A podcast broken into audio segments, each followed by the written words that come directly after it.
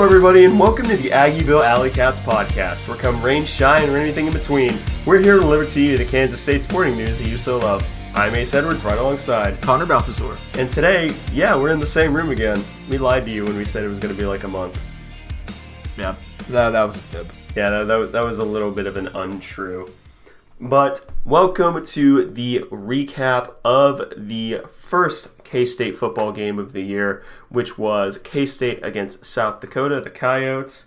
And we're just going to go ahead and go straight down the list, not going to bounce around anything, except for one thing and that is this episode in its entirety is being brought to you by the official Aggieville Alley Cats merch store, where we have a promo code for $5 off of such designs such as Doomtang Clan, which is officially approved by the Tang staff, by the way, so you kind of have to get it then play Sandstorm Cowards and Neon Alley Cats. If you use the code KOFFACATS, that's K O F F A C A T S, at Aggieville Alley Cats, the merch store, you can find that link in our Twitter bio as well as the Spotify bio. You get $5 off your entire purchase. And this will be going on for a limited time, so please get in the code as soon as possible. Now, the first thing I actually wanted to talk about, I forgot to put it on the outline, but I feel like it's something that we both are pretty equipped to talk about. It's the atmosphere. This was actually a sellout game, even though there was going to be questions about whether or not it would be. So, uh, what did you think of, of the atmosphere?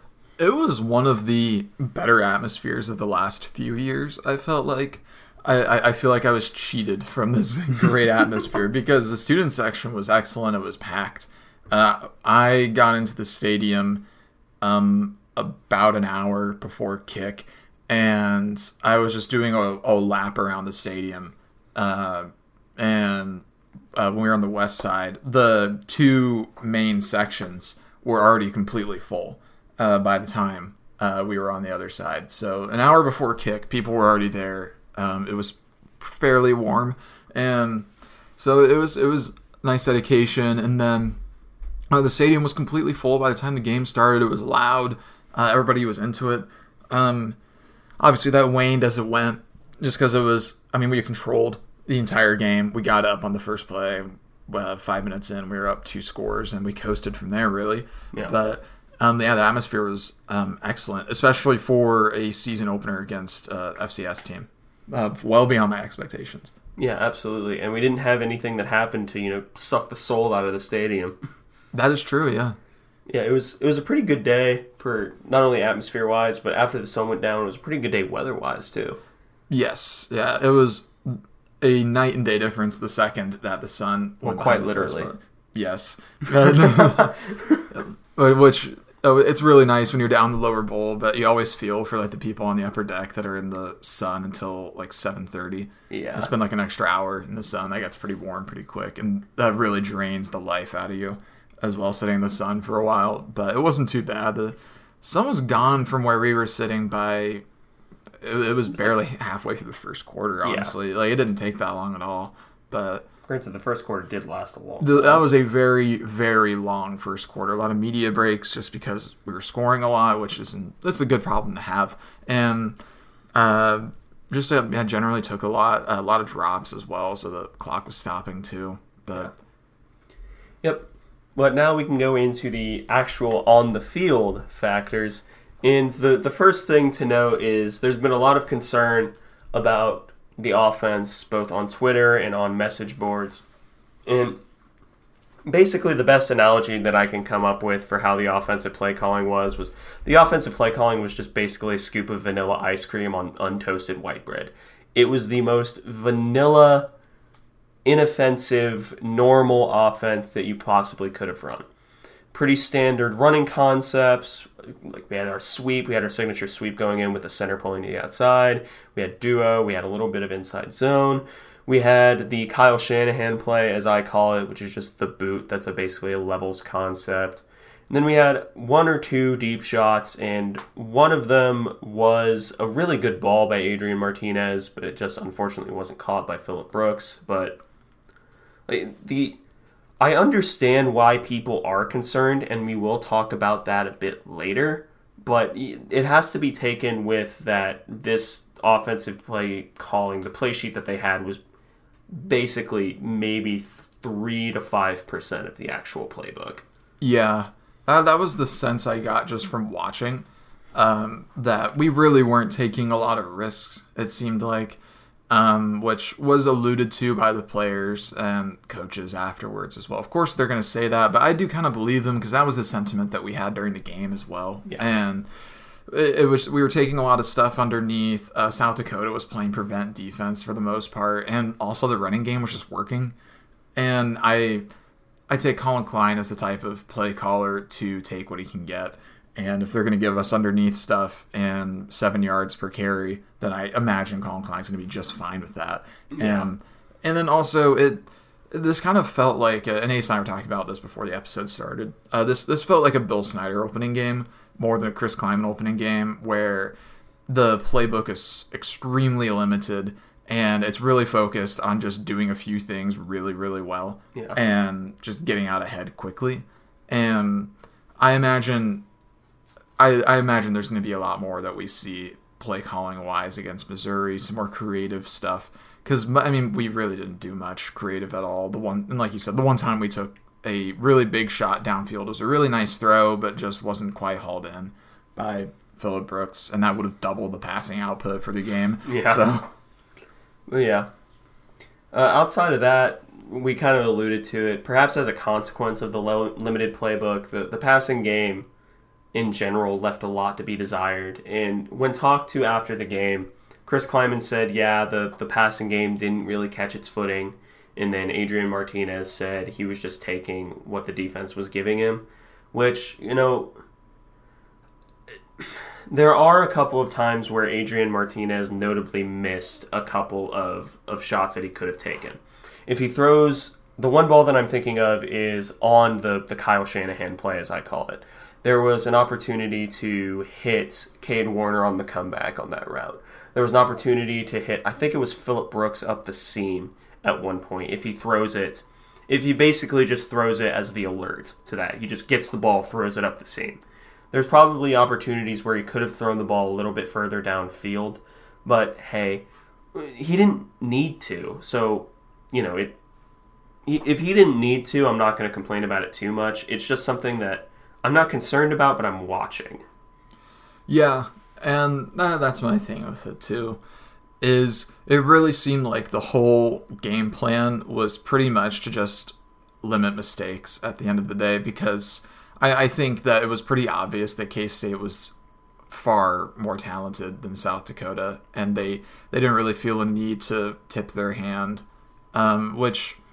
I mean, I would have liked to see more offensive uh, creativity in the passing game and maybe a bit more ambition in that side of the game.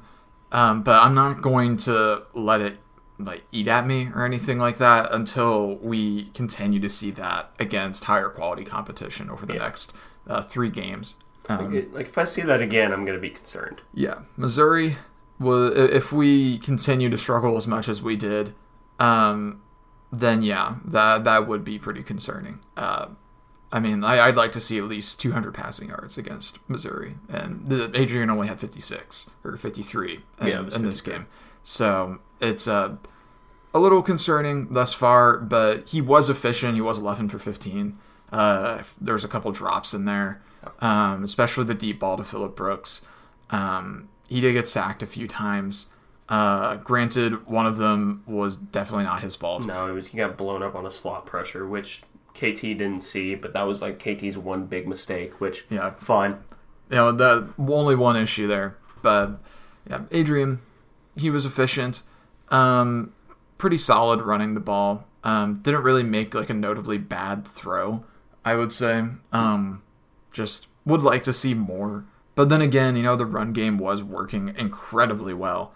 You know, as efficient as it was, it and at the end of the day, a lot of the discourse around this game makes it sound as if it was like close. We won 34-0. Like and I, I think a lot of it's just frustration that we didn't do more because we definitely could have. Yeah. And the offense still only did get 27 points, so uh, you- you'd like to see more. But again, that that is also getting a little bit greedy because the team did play well as a whole and they won and they dominated in the way that they should have. They could have easily put up 50 in this game, and I'm but I mean the backups were were in pretty quickly. Yeah, like in halfway through the third quarter. Yeah. I mean the the defense was starting to rotate pretty heavily by the second quarter. Yeah. and so it's uh it's tough to complain too much without sounding spoiled. Yeah. but it is still worth uh talking about some of the major issues. Which, granted, there were not many issues. We're just covering them heavily here at the beginning. Yeah. because most of what happened in this game was good. yeah, So yeah. Most of the most of this game can be very much viewed as positive. Speaking of big positive, the the defense was absolutely lights out, and they've they've notably made progress schematically to my eyes because we actually for the first time that I can truly remember we started running defensive line stunts which the one that comes to mind is the Brendan Mott sack where he was running an end over where basically D Hence takes on a double team block pushes the guard to the right side towards the tackle so that way Mott can reach over him to get a free run at the quarterback. Which, by the way, complete aside, Carson Camp's elite pocket awareness shined through. Like, he dodged maybe three. We had four sacks on the day. Carson Camp dodged maybe four or five more. Yeah, yeah, we had four sacks and we had at least two opportunities to get another sack that I can think of off the top of my head. And there were definitely more that I'm just not thinking of where we there there's no reason that we shouldn't have uh, gotten another sack, but then you know Carson Camp just had phenomenal pocket awareness and credit to him for that. Which that was the big thing that we harped on going into this game as well. Is that Carson Camp has really good pocket awareness, and he showcased that. But he still got sacked four times because his offensive line's not very good, Yeah. and also because our defensive line is Very really good. really good and deeper than anticipated. Uh, because we heard a lot about uh, guys like Brendan Mott uh, in the offseason, but I wasn't expecting to see him make as big an impact as he did because he had a sack, almost had two. Um, you know, all around a really good day. But yeah, the defense was absolutely phenomenal.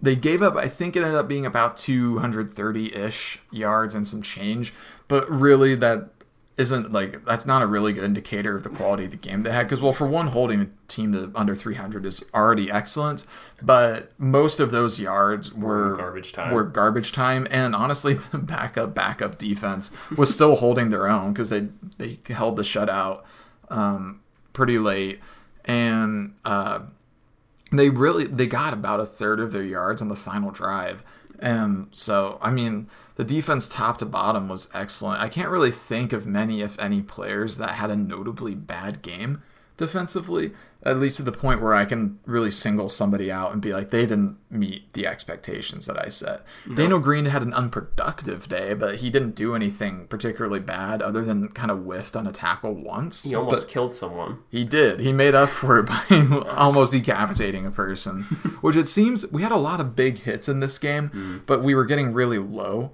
on them. So I think that we must have had a uh, anti-targeting clinic Yeah. uh, this offseason, uh, courtesy of Daniel Green. Courtesy of Daniel Green and TJ Smith. Yeah, uh, to make sure that we don't get ejected. Like, like I really thought Kobe Savage was going to get a targeting early in the game, but Yeah, it was just, a- it was just the the latest holding call. The ref really had a a sense of comedic timing. Yeah. But I mean, yeah, we can use all sorts of superlatives for uh, the defense as a whole. But uh, I mean, we can move into uh, individuals as well that started to stand out as well. Yeah. There were three true freshmen, one of which started, but all three got significant playing time. I was about to say minutes. I was getting the wires crossed again. Jake Clifton played a lot at linebacker. Jacob Parrish played a bit at corner, and VJ Payne was actually one of the starting safeties, which is odd because he wasn't announced as such. But the main or number one safety rotation seemed to be a blend of Drake Cheatham, Sincere Mason, and VJ Payne. Nope, Drake Cheatham, Kobe Savage, and VJ Payne. Yes, and there were a few notable absences from the lineup. Josh Hayes did not see the field, uh, as well as Sean Robinson. They were both injured. TJ Smith also uh, seemingly out with injury. Um, but yeah, uh, Clifton, he was second in tackles for the team. He had four tackles all solo. Um, he was really impressive. I mean, first game as a true freshman, and not not even just that is that he was a summer arrival. It wasn't like he was a spring guy either. He was what four months ago. he was probably competing in state track. Yep. For the state of Oklahoma, less than four months ago, he was competing in state track, and today he, yesterday, he uh, registered tackles for uh, Division One football team, uh, which is really really impressive for Jake Clifton. And I imagine he's probably gonna be playing early and often. Jacob Parrish, he was getting meaningful snaps as well. A corner, he was officially credited with one tackle. I thought he had another, but you know what? I'll take it. Uh, he was playing some press man a few times I saw as well. Really nice to see. He's been getting a lot of love. And then VJ Payne, yeah, he started. He wasn't officially listed um, as a starter. Um, they had a couple of the players that were injured listed as starters, so Yeah, like Sean Robinson. yeah, which maybe that has something to do with like when they filmed those videos and like when uh, they were ruled out. Yeah. But yeah, um, um, VJ Payne didn't uh, get any stats, but that's probably good because he was the the cover safety. Um, he he was in on a few plays, but it was kind of gang tackle situations where, you know, yeah, you could probably give the entire team an assisted tackle. Yeah. So, but he he was solid from what we saw, but he he didn't do anything notably bad. At least that stood out from our cursory glances. Yep. And then Jake Rubley got some solid playing time. He went four for four with 42 yards, including a really, really nice throw to Will Swanson. I'm not reactionary. He's the backup. To the two people I saw saying he's going to start in week four, stop saying that. You Yeah. really have no idea what you're talking about. Yeah, um, Rubley, he did look great. He had that sweet throw to Will Swanson. Everything else was pretty standard. He had a tight window throw to RJ Garcia as well, I believe. Which, you know, it was nice to see Jake Rubley get on the field because last year people were just constantly complaining about it, which he just, he probably wasn't ready. no, he, he But- wasn't ready. Um, but we, we get to see him finally, so that probably helps people subside a little. Um, and I imagine that you know you throw in the backups. Uh, he you know he's never gotten to play, so he he wanted to like make his name known, make some big time throws, and he looked good. And I was happy to see him play as well. Um, he had five rushes for a net of two yards because he did take a sack as well at one point. Yeah. But all in all, um, he he looked pretty good. He looked generally pretty comfortable as well. Um, made some good reads. Uh, the throw to Swanson again was really really nice. Yeah. Uh, Will Swanson, uh, if you had him as the leading receiver, no, you didn't. No, you didn't. You did not have him, but uh, yeah, he leads with two catches for 23 yards, which is surprising to put it mildly. Yeah. But um, yeah, that was cushioned by that really nice throw from Jake Rubley. Nice to see some Will Swanson action, but um, yeah, I, I was I was happy to see him. Uh, based on Klieman's press conference earlier this week, that's not too surprising that he was playing over uh, Will Howard. Or Jaron Lewis. Yeah, or Jaron. Because Jaron's really not gotten much mention at all. And Will was listed more as like the QB for if Adrian gets hurt, whereas Rubley's the blowout quarterback. Yeah. Which, fine. Yeah, makes sense to me. And the last general takeaway is Giddens looks legit. Like DJ Giddens, the backup running back, he genuinely looks really good. And I know the main criticism was going to be, oh, he all he had to do was hit wide open holes. My counter argument to this was, I believe it was his second. It was either his first or second carry, where it was a pulling guard, and he did something that I've seen very few college running backs know how to do. He put his hand on the back of his offensive lineman so he could feel the leverage and cut the opposite direction. So not only was he reading the linebackers, he was able to leverage his linemen. And that's something that's very, very difficult to teach. And it's something that a lot of college running backs don't do. That one play gave me more confidence in DJ Giddens as a true running back two and running back one for next year than just about any of the talk I've heard about him.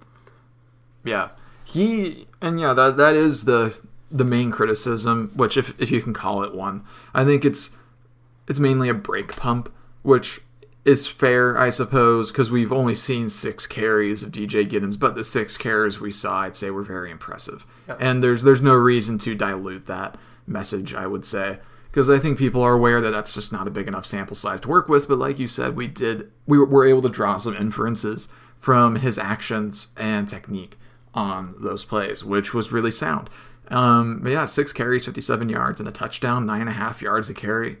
Yeah, you're going to take that any day. And if you're a draft evaluator, maybe you're going to care about the wide open holes. But if you're a K State fan that wants to win games, you're really not going to care that much. I didn't. I don't care. Yeah. But yeah, really, really nice uh, outing uh, for DJ Giddens. The long awaited, it feels like, even though it's really not been that long. It's been a year. Yeah, it's been a year. But he's been hinted about, um, and we finally we finally see him on the field, and he at least so far fits the billing. Yeah.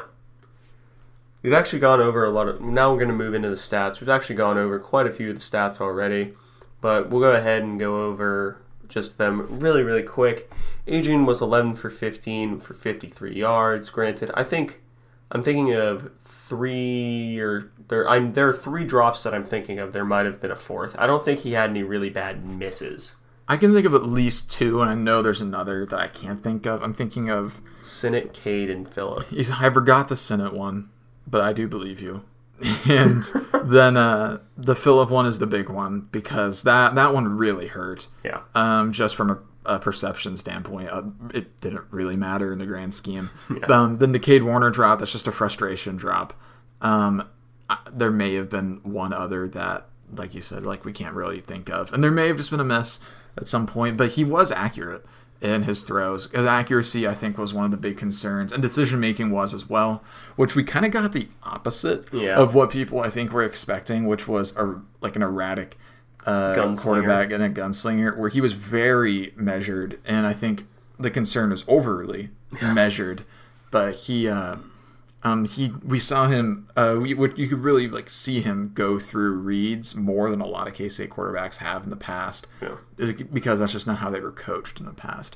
And you can see him go one, no, two, no, three, pass. You know, like spe- specifically on a throw to Sammy Wheeler in the first quarter, I believe Yeah. but uh, there there was a lot to take away from Adrian's performance, while simultaneously very little, if that makes sense. Yeah. just you know he was a solid, sound decision maker that I think was playing within the confines of what they wanted to see, and I'm not going to base my full opinion on him off of one game. Because if we had based Skylar's season last year off of the Stanford game, then He would have been mid. yeah, and he would have had a below average year, honestly. So, but he ended up having some great performances in there. So, you know, a lot of things can change from week one to week two. Um, I, I, well, we'll be back here in a in a week, so we'll be able to make a more sound judgment against a much higher quality opponent. But Yeah. Adrian was fine. Yep. Then Rubley, 4 for 4, 42. We already talked about him. Rushing, Deuce quietly collected 120 yards on 18 attempts with a touchdown. It was Yeah. It was really quiet. I, I think a lot of it is that we've just gotten so used to Deuce being this reliable 100 plus yard running back that we just didn't notice that he hit 126. Because I didn't notice till after the game when I checked the stats, and I was like, "Wow, Deuce had a really good game." Yeah. Like, like this is this is an excellent stat line for him. 18 carries, 126 touchdown. He had that great touchdown run where shout out Hayden Gillum with the great pull on on that play and just absolutely eviscerated a poor defensive, back, that really didn't deserve it. and uh, wrong and- place, wrong time. And then Deuce showed off one of his best skills, which is creating bad angles, because he really just he caught a safety in a really tough spot, and he he made the most of that opportunity. And was able to pretty much waltz in untouched for a 39 yard touchdown, even though he did a lot of the heavy lifting there. He still wasn't touched. Yeah. But yeah, quietly a really, really good game on the ground for Deuce Vaughn. Yeah.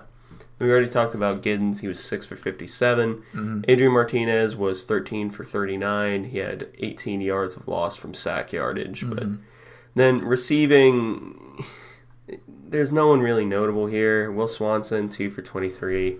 RJ Garcia had one catch from Jake Rubley. It was 1 for 17. Leek Knowles, 3 for 14. Uh, ben Sinnott, 2 for 12. Sammy Wheeler, 1 for 10. Cade Warner, 3 for 10. Christian Moore, shout out Christian Moore, one for four. DJ Giddens, one for three. Deuce Vaughn, one for two. Phillip Brooks with the drop. Yeah. The only big notable things here are the usage of Will Swanson and then uh, the usage of Ben Sinnott. And that Ben Sinnott, we talked about preseason how we thought he would be kind of an H-back type of guy, and he really is just being used as a tight end. He's used as everything. Yeah, like, like at least thus far, he's been primarily tight end, and he can play about any backfield position that's not quarterback or running back. Yeah. and uh, he he's got incredible positional versatility. So I, I was happy to see Ben Sinnott get some targets uh, uh, on some uh, pretty easy routes, uh, just some stuff over the middle, quick little drop offs. And Christian Moore had a nice play, and then he had another one that was called back due to a penalty, I think, where he got like ten yards and fought really hard for those yards. Yeah, that was a hold. But he, uh, yeah, he had a quality game, uh, getting the start at fullback over Jax Dineen, who I would imagine is probably a little banged up Yeah. since he's not playing. But Christian Moore looks solid. Um, Christian Moore and- looks real good. Yeah, in his, in his uh, outing. Oh, and then the one thing we didn't mention was the uh, Malik Knowles uh, 75 yard touchdown to start the season. My prediction in the Bosco's Boys comments was very close. Technically incorrect. I will not claim victory, but I do just want to. I do just want to like say I was I was close because I, I had kick return touchdown to open the the year, and I was one play off. But you Got know, the player right. I did get the player right, and it was a long touchdown. This wasn't a kick return; it was just a, a jet sweep, which I suppose I should have thought about, considering how many of those sort of plays he has in his career. It seems like. Yeah. Would you think the team would be ready for Malik Knowles' jet sweep play one? Considering that it seems like a lot of times we, we do that, it ends up being a 75, 70 yard touchdown. But Yeah. Is what it is. Yeah. You can take defensive scat- stats. Yeah, defensively, um, not really like a big one-off standout statistically speaking. Uh, Austin Moore led the way in tackling with uh, three tackles and half a tackle for loss. Um, Jake Clifton quietly was second in tackling, like we mentioned earlier. The true freshman. Um, I, I really like that he's making a splash early, and it, it, it seems like Klieman is really not too concerned about red shirts at this point in the era of the transfer portal. He's playing guys early and often to get them to stick around. Yeah. Four tackles for Clifton. Julius Brents had three tackles, including a big hit in the first quarter. The speed. If if Brents didn't get him, Khalid Duke would have. Yeah, somebody was going to take that guy's head off one way or another. Ekow had three tackles. Desmond Purnell, he had three tackles and half a tackle for loss, uh, filling in along with Khalid Duke for the injured Sean Robinson. Uh, so Desmond Purnell came in as a safety, now is in that Sam linebacker role.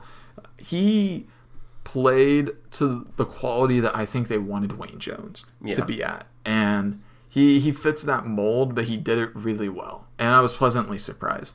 Uh, Felix Anudike-Uzomah, he was just absolutely dominating off the edge. Uh, three tackles, two tackles for loss, a sack, and a forced fumble. He should have had probably another sack in there at some point, but Carson Camp is really good at avoiding that. Yeah. Eli Huggins had a really nice day as well. Three tackles, one a half for loss, and a really, really nice sack. Where he splits a double team Yeah, instantly with a swim Yeah, move. I, I was yeah swim. Uh, the swim move was absolutely disgusting on that play. His his nap jump was really great. Huggins, it's so big to have him back this year. Kobe Savage had two tackles, tackle for loss, and was flying all over the field. He had another big hit that we thought was going to get called for targeting, but it was just a really lay hold. And he he looked really really good. There's a reason he was being raved about all off season, and it, it was great to see him flying around the field the way that he did with the confidence that he had. And going forward, he's going to be someone to keep an eye on. Sincere Mason, he came, he's back from some sort of knee injury at the end of last year from the West Virginia game, and he had a big interception uh, in the first quarter. And it was really nice to see him flying around. He looked really smooth. He, he's not lost a step. No. Um, and then from this point on, we're starting to get into more uh, walk-ons and depth guys, with a couple of exceptions. Trey Kraus, uh, walk-on, he had two tackles. He was getting a lot of playing time late. Same for Matthew Mashmeyer. Uh, then Hunter Henry, he was getting some more relevant minutes and rotation at safety. Yeah. I'd imagine we see less of him once Josh Hayes and TJ Smith are back, but we may still see him a little bit more. Brendan Mott, like we said earlier, he had one play that really stood out where he um, had a stunt and got a big sack of Carson Camp, and I was he I he he about had another sack uh, later in the game, but Carson Camp was doing Carson Camp things and not being very fast, but evading everybody though. and, uh, but Brendan Mott, he was getting some uh, uh, some shout outs throughout fall camp, and we saw why pretty early on. And a shout out to Robert Hentz on uh, that sack for Brendan Mott, really taking one for the team there. Yeah. Bo Palmer, backup linebacker, had two tackles. Jalen Pickle, he had one and a half tackles for loss and a sack. As well as a batted ball. Yeah, and a, yeah, and a batted ball as well. I almost forgot to mention that. Thank you. Uh, then uh, Uso Seumalo, The man way too fast for his an size. absolute behemoth. Ace and I were going back and looking at his high school huddle tape, and there's a play where he uh, he's like he's like six three, probably three thirty in those highlights, and He's playing eight man. yeah, they're playing eight man Hawaiian football, and he like goes in as wildcat quarterback and gets like a sixty yard touchdown run where he not only runs over people but also actively outruns a lot of defensive backs, and that's absolutely horrifying. And he looked just as fast. He ran somebody down uh, last night, and he looked incredibly powerful. When he gets more of the technical stuff figured out and a little bit more strength work, he's going to be an absolute menace in the middle. So he, he's got a little bit more development to do, but I was happy to see him. Uh, then Jacob Parrish, another true freshman corner, registered a tackle. Drake Cheatham, he started at safety and he had a tackle. awesome pick. Yep. Yeah, nearly had a great pick, which is registered as a PBU instead, but he nearly picked one off. Khalid Duke, he looked really good Yeah. compared to I think what everybody was expecting. Uh, he had a tackle, but he was flying all over the field for the most part and had some pretty good pass rush as well. Never got home, but he did get some pressures and was getting close, but never quite got there. Then the Kendra Steiger, random JUCO transfer that came out of nowhere that just exists on the team now. He had a and tackle. he had a tackle, played a little bit. Jace Friesen, the long snapper. Yeah. He all the uh, rest yeah, of these we can probably just say like, hey, Yeah. you know, all these had one tackle each. Yeah. It- Yeah. Chase Friesen, Cody Stufflebean, Nick Allen, Damian Ilalio, Cartez Crook Jones, Nate Matlick had a tackle for loss. I don't know why Malik Knowles is here.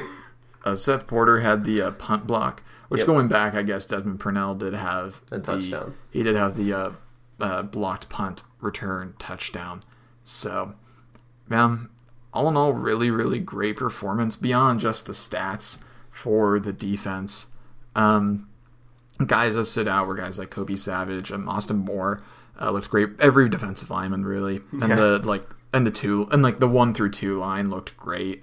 Um, and when we played a lot of guys, Cody Stufflebean was getting some meaningful snaps as well. He was in as early as the second quarter, I believe. Yeah. Which, granted, we started rotating really, really early uh, to get to the deeper guys, but it was um, all in all really, really. It was a banner day for the defense. They looked very cohesive. They started this year as strongly as they ended last season. Yeah, and started last season. And started last season. They did start really well. Although they were even more shorthanded to start the year here yeah, than they were last year. yeah. So now we can start going into game day grades. These we'll try and keep a little shorter in the interest of time. Plus, we've already talked about the majority of them through stats. If you don't know what game day grades are, we go through every single position group, including the offensive and defensive coordinators, giving them a grade from A plus to F. A plus meaning they basically single handedly won us the game, and F meaning they almost single handedly lost us the game. So we're going to start with the most important position on the field on any football team, and that is the quarterback. Now, you mentioned us earlier being a little bit critical of Adrian Martinez and how conservative he was. To me, that it's not necessarily that he was conservative, it's that I saw what he missed. Like, there were opportunities for him to throw the ball a bit further downfield, whether it be in a tighter window or not. And he didn't have a bad day. He had an efficient day. He had a perfectly fine day. To me, he gets a C minus because of the opportunities that he, the yards he left out on the field. I gave him a C just because I, I felt like he was he was okay. Um, the Phillips drop obviously isn't on him, and he was hitting receivers pretty well when he was throwing the ball. But like you said, he was missing a lot of open guys, and I, I can't in good conscience give him a higher grade really. Yeah. Um, I considered a C plus. He was effective on the ground as well. He had a rushing touchdown, um, and uh, managed the game if nothing else. But he didn't do much. There were a few opportunities he had to do more, but he didn't take them. Uh, just it seemed like he didn't want to turn the ball over. Um, but yeah, he was all right, but nothing better than a C. Yeah. Running backs, this one's pretty simple. A. Yeah, A for me as well. Both Deuce and DJ were great. Nothing more to say there, really. Wide receivers to me got a C plus because at times they did have trouble separating, which again maybe there's maybe that's why Adrian Martinez, who's going through his reads a little bit fast, saw they didn't get instant separation, moved on to the next read. But even then, they didn't have an awful day. They didn't have a great day. But honestly, this one came. This is one of the weird times where it came down to blocking, and the wide receivers had a really good blocking day. So I'm gonna end up giving them just a flat C, bang average. I gave them a B minus. They did block well, and they were getting decent separation. There were a few plays where Adrian should have pulled the trigger, and he didn't. And there were a couple of drops in there. Uh, Cade and Phillip come to mind. Uh, but beyond that, Malik, he did catch the ball pretty well. Uh, just didn't have a lot of yardage. Um, and other than that, it was pretty uneventful, but they did block well. And they were getting open, but they just didn't have a, a ton of production. So I, I gave him a, a B minus. But Uh, it, it, I'm not super strong on that grade. Yeah. Next up, tight ends, fullbacks. I gave them an A minus, not only because they blocked really well, but you actually saw a lot of them. saw a lot of Sammy Wheeler, saw a lot of Will Swanson, saw a lot of Ben Sinnott, saw a lot of Christian Moore. All of them did very well, and maybe they were kind of stealing a little bit from the wide receivers just because of how big of personnel we were playing. Because even though we would flex out our tight ends and technically make it three wide, we had a lot of bigger personnel on the field today. I ended up giving them an A minus. I give them an A minus as well. Um, they all played well from what we saw. Uh, would have liked to see Jax, but again, he's probably hurt. Uh, Sammy uh, was solid in what he showed. Ben Sinnott looked really good. Um, and Christian Moore was nice to see as well. So A minus for me. They all blocked well. They didn't have any notable drops from what I recall. Um, but I, I, I liked what they what they showed in their action. Yeah. Offensive line. There are only there are only like two things that I have to complain about. One is Christian, not Christian Moore, KT Leviston missing slot pressure and getting Adrian Martinez eviscerated, which caused the forced fumble on the day. And also the snaps from Gilly were a little bit off sometimes, but those are my only real complaints, and they had an excellent day otherwise. Those are just the only two things keeping them from getting an A plus. I gave them an A. Yeah, same thing for me, where they did have a few minor errors that take them down just a little. KT missing that, I mean, understandable mistake, but you know that's something that you learn from and don't do again. If it continues, it will become a bigger issue. Um, but that was really his only mistake on the day that I recall. Yeah. Other than that, he was really quite solid. Um, and then yeah, a few off snaps from uh, Gillum, but other than that, an A grade for me as well. Yep. Now moving on to the defensive side of the ball, defensive line. What can you say? If you're even if you're an analytics guy, even if you're a film guy, there is no way that this performance doesn't get them an A plus. Yeah, A plus for me as well. They dominated. That was uh, one of the uh, the big matchups that we were going to be watching going into this game was K State's defensive line versus South Dakota's offensive line, and went exactly as we thought it would, which was really well for K State. Yeah. and they get an A plus from me. Phenomenal performance. Yep. Linebackers, not much to say. They did well. I gave them an A. I gave him an A as well. Uh, there were no notable p- bad performances. Uh, everybody, at the very least, uh, wasn't visible, which is good. And so Jake Clifton was really nice. Daniel Green did well in his action. Austin Moore led the way in tackles, which is impressive. And then uh, Desmond Purnell and uh, uh, Khalid Duke both held down the fort at Sam while we wait for Sean Robinson to get healthy. Yep. Next up is defensive backs, a room that had a lot of rotation. And this was another one where they just didn't, they were really stingy, didn't give up many opportunities unless it was quick game or slant routes where really there wasn't much they could do because it gets reflected onto the linebackers. I don't hold either of them responsible for that because A, it was garbage time when it started happening, and B, they had such a great game otherwise. I gave the defensive backs an A. I gave them an A too. Um, they were all around really great, uh, and that's while being a little short-handed in the safety room. So they, yeah, they did give up a few easy things, but it's tough to nick them on that really, just because it, it is easy stuff. It's really hard to cover. But an A grade for me, all around, really impressive. Yeah. Now we can go into the coordinators. The first one is Collin Klein. And I will say I gave him this grade with the caveat of I know the offense was meant to be vanilla. If this was just like a straight up, this is all I think Collin Klein could do, and this is what I thought the entire playbook was, he'd probably get like a D minus. But with the caveat of this was a very limited playbook, with the plays that he permitted to be run, I ended up giving him a B minus, just because you know he. It was just really. This is one of the few times that I've been very tempted to give an incomplete grade, but he was fine with the limited playbook B minus. Yeah, um, I give a B, but again, I if if this wasn't his first game and it was like week seven or eight, this would probably be like a D or a D plus because we still did do well on the ground, but we just didn't do anything creative uh, through the air. But first full game with a full off season of preparation as the uh, full offensive coordinator and play caller.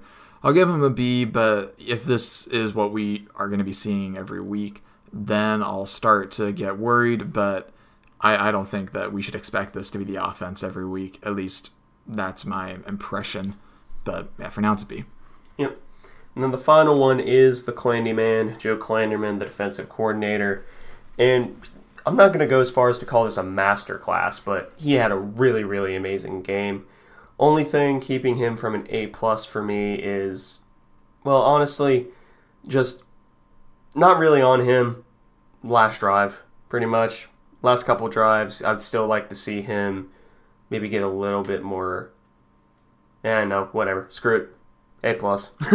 I gave him an A plus too. Because I mean, I, I just couldn't find a way to give him a lower grade. That's because, what I was trying to do. Yeah, and then I 'cause- thought about it. yeah, I was, I, I was sitting there like, did he get an A plus? But like, you sit there and you're like, you know, South Dakota, they had 270 yards of offense, and they were under 200 until the final drive. So it's it's really hard to be like upset with him in any fashion, especially when in the first half they had like 70 yards at halftime or something like that. I mean, this was utter suffocation from the defense, and the only reason South Dakota really ever got any air was just because they. Uh, we, we, we pretty much called off the dogs by the mid third quarter, Yeah. and it was it was coasting from there, and it was mainly rotational guys from then on too. And we were rotating pretty early as well, so um, A plus for me for Klanderman. He really called a great game, had a great scheme. Yep. So that's game day grades. Now we can start doing this is actually going to be new where we always talked about the stories going into the game and then never talked about them again. So this year we're actually going to talk about them.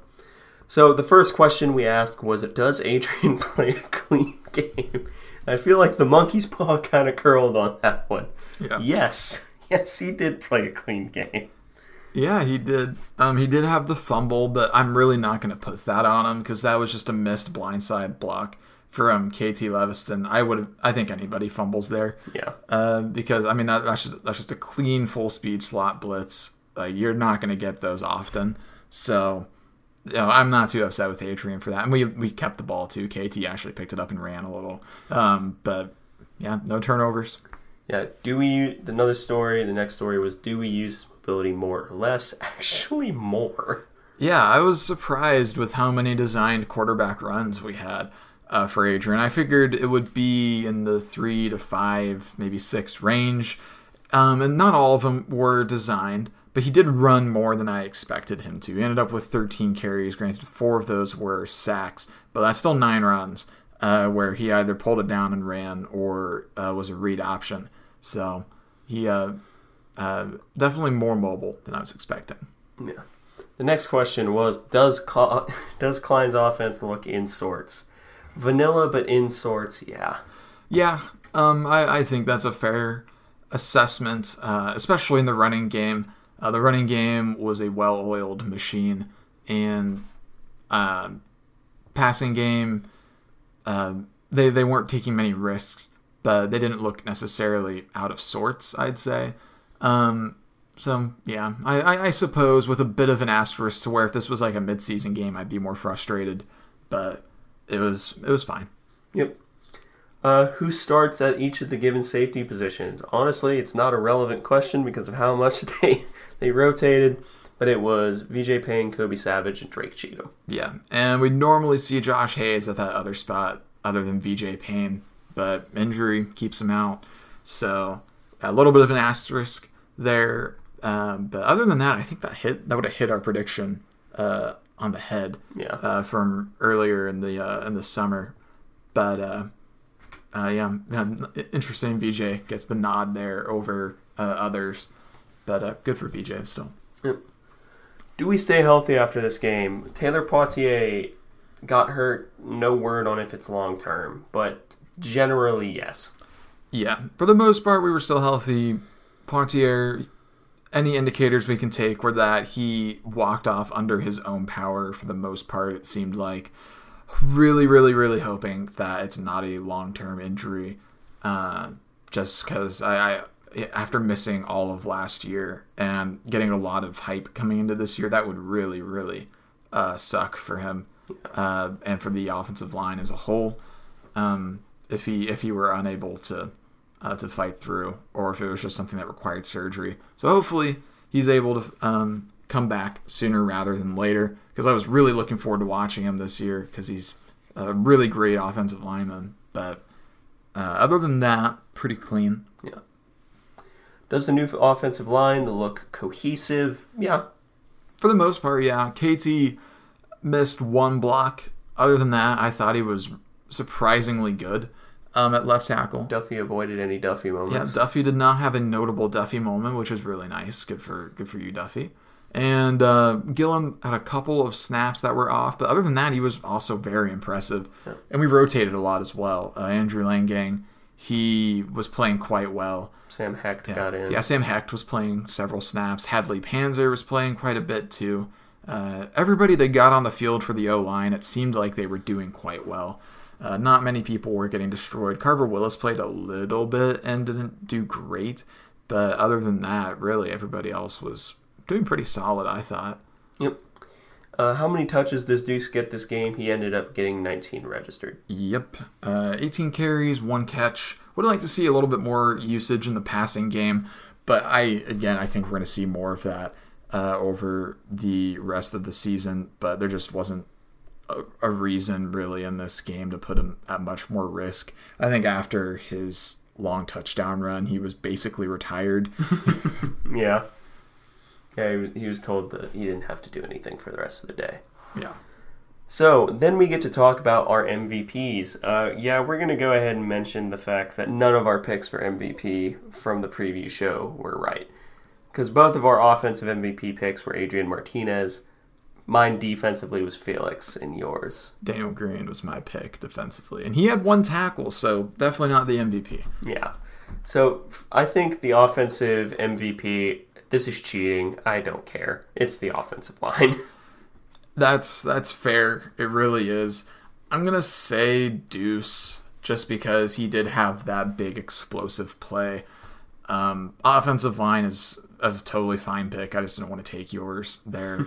um, but I mean, because the O line was really great for the most part. Um, but I don't know. I guess if I could pick a room, I'd say running backs. But I'm not going to do that. Deuce Vaughn for me. Yeah. then defensively, almost has to be Kobe Savage to me. Not only because of his stats, but because of the other the other pick that I was debating was actually Sincere Mason because of the pick. But just with every single play that you saw, Kobe Savage was within two or three yards of it. So if he didn't make the play, he was about to. Yeah, he was really impressive. I'm picking him too. So I am taking your pick here, I guess. But he was really impressive to me. Um, and we already had high hopes for him, and I'd say that he surpassed them, even though he only had, I say only, he only had two tackles. Um, that doesn't really matter, honestly, uh, to me. He was really, really impressive, I thought. And I'm looking forward to seeing him play more. Uh, he's a very active player. So, um, Kobe Savage, defensive MVP for me. Yep. And now we can go into the general takeaways we had from this game. And the first and foremost one is we saw a very, very different Adrian Martinez. We saw an Adrian Martinez who is very conservative today. I wonder if that continues. And the reason, if I, okay, this is going to be a controversial take, and this might not be something that a lot of people would share. If the alternative is the Nebraska Adrian Martinez, where he's a gunslinger, I almost certainly would take that over a hyper conservative Adrian Martinez. Because this is a type of defense that I think could eat turnovers if it means that we're going to get some more explosive plays.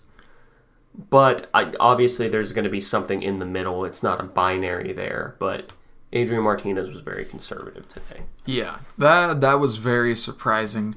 Um, especially just the, the degree. I figured that we'd see something resembling a more conservative and mature version of Adrian Martinez, but I was not expecting it to the degree that we saw, where he only took the one deep shot. And again, that tends to make me believe that they were really holding back because, especially because I, like we said it earlier, I mean, there was a lot of points in time where there was a guy open downfield, and Adrian Martinez, it is not in his wiring to pass up a downfield open man. Yeah. So you have to think that there was something in the game plan that they wanted to keep away. Sandbag. Yeah. Yeah, we, we might be overthinking it. We may be sandbagging. Yeah. That's not po- like it's it. That's not impossible. Yeah, but it, regardless, for this game in a vacuum, it was uh, surprising to see him not take more chances. Um, but at the end of the day, you know, it's fine. He didn't really need to take those chances. We won 34 0. So I'm not going to, you know, be upset about that in any stretch of the imagination. So, Next big takeaway is our defense is going to be legit. Yeah. And, the- and schematically, they're getting more mature, which both are insane signs. Because I said it last year that I think the one that we stole this scheme from was actually Iowa State, just because of how similarly the two units played. This year, we started working in a little bit more of what Oklahoma State did, and different types of blitzing and different types of stunts from the defensive line, which is a, a sign of schematic maturity. Which, if we're getting better with this scheme, I think it's going to be a very deadly defense. Yes. This is probably going to be a defensive minded team, first and foremost, with a complementary offense, which I am okay with because if we can get a special teams or defensive score roughly every game, then the offense is going to be fine doing what it did today. Yeah. Which, you know, if you're putting out high 20s, then uh, you can make it work. But obviously, I'd like to see more from the offense. Just again, you know, backups were in pretty early, so it's it's tough to make a verdict there. But yeah, the defense was really, really, really good, especially in the first half when they were really going all out. Uh, those first few series, they were just absolutely dominant in every sense of the word. Yeah. Uh, once we started rot- rotating out the starters, they relaxed a little bit, but of, of course they did. So, uh, but yeah, really impressed with the defense. Yep. Next takeaway this true freshman defensive class has the potential to be absolutely nuts because we saw three true freshman starters, and the one with the highest ceiling we didn't even see. Because I still believe that Tobio is the one with the highest ceiling. He's just the one that probably needed to marinate the most. But seeing Jake Clifton, Jacob Parrish, and VJ Payne, all of which have J in the first name, Toby didn't. Maybe that's the key. But all of them had amazing days for true freshmen. Yeah, uh, VJ starting. Uh, he was in on the first snap. Uh, Jake Clifton was rotating in early and often. Yeah, and then Jacob Parrish, we saw quite a bit of him too. They all played meaningful snaps, which I thoroughly enjoyed, and I wasn't expecting to see them as early. Granted, VJ was a bit more out of necessity for his starting, Yeah. but I, uh, I, I, I was very happy. uh, with that. Those guys are going to be stalwarts of the defense uh, and core parts of the defense's success in the coming years, I would say. Uh, but then again, yeah, Tobio is still waiting in the wings. Uh, hopefully, we can expect to see more of him uh, maybe later in the season. But he also is probably on a redshirt trajectory. So we'll see. Yep. Then Katori Leviston at left tackle worked fine. Didn't embarrass himself. Actually played quite well, except for the one play. Yeah, he had quite a few highlight plays where he would really just Dunking on yeah, just, yeah, just really embarrass somebody. He only had the one real mess up, and it was a big mess up. But it, th- that is something that is coachable. Yeah. you know that that that's just something that he missed, and some of that probably comes from uh, last year. He was playing interior the whole time, so it's it's something that can be worked around. If it continues, then I'll be concerned. But he surpassed my expectations for week one. Absolutely. Next one is no matter who's at safety, they're all solid. Yeah, yeah, I, I liked everybody that we saw on the field uh, at safety. Kendra Steiger. Yeah, Nikendre Steiger actually was quite good.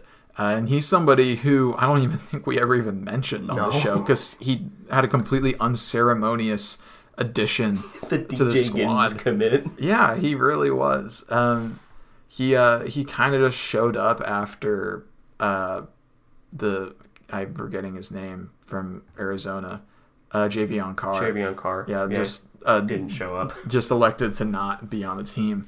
Um, yeah, it was a really, really impressive day for the safety room, which is crazy to think about.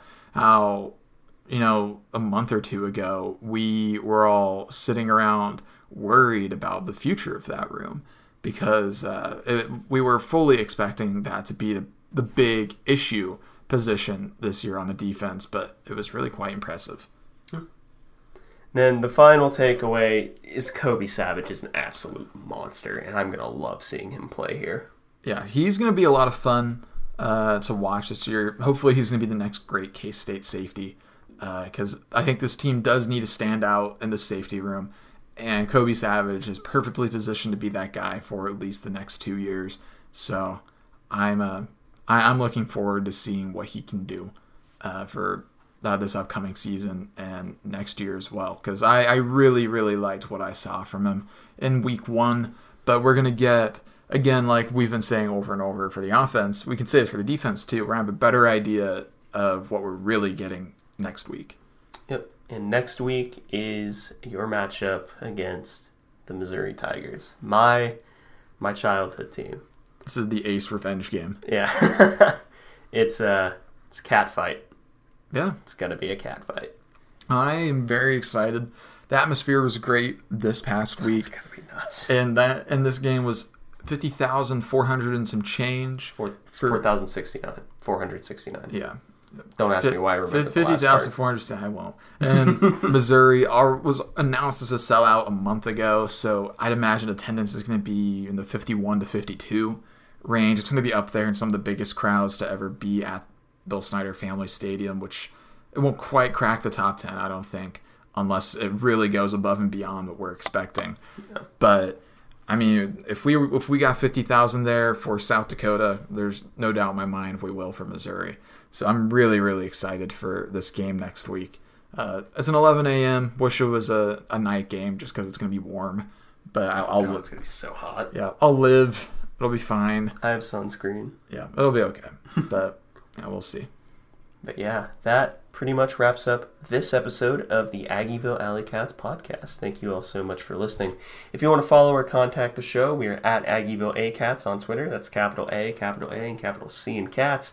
If you want to email us, we're AggievilleAlleyCats at gmail.com. If you want to follow us on a more personal note, I am at AC Edwards00. I am at Connor Baltazar, capital C, capital B. And if you want to support the show financially, please be sure to check out the official Aggieville Alley Cats merch store and use the code KOFFACATS, K O F F A C A T S, to get $5 off your purchase of such designs as Neon Alley Cats, Play Sandstorm Cowards, and Doomtank Clan. But most importantly, thank you all for listening to this episode of the Aggieville Alley Cats podcast. Where come rain, shine, or anything in between, we're here to deliver to you the Kansas State sporting news that you so love. Stay safe, Alley Cats.